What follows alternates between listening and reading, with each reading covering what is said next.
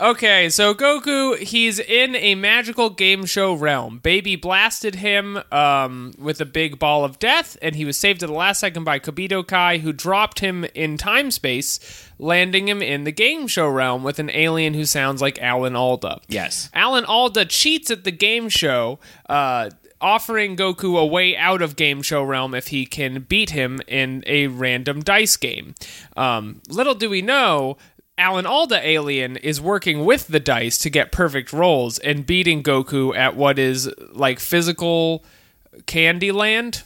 Yes. Yeah. That's fair to say, but with like challenges. Yeah, and like, he's like throwing in little Alan Alda jokes where he's like, paradise, I wish I was in paradise. Paradise. um, I haven't done junk in three years. that, I think that's the appropriate arc to this character. It's like burnt out junkie who's like just trying to have some fun with games now. I, I've gotten really into soda.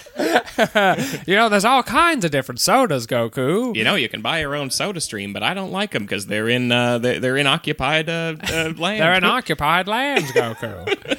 You know, in Atlanta, they have a Coca-Cola museum. You can try all the colas. It's like Disney World, but it sucks. Try it out. I've been to every aquarium on the Eastern Seaboard, Goku. His voice is so fun to do. Oh, that's a good roll. I film everything in Atlanta now, Goku. I accidentally ran over my son with my car. Oh, is he a murderess? I'm Eric Clapton now. We fell out a window. One time I was driving on a highway. I hit a kid on the side of the road. Just kept driving, Goku. Never told anybody about it till now.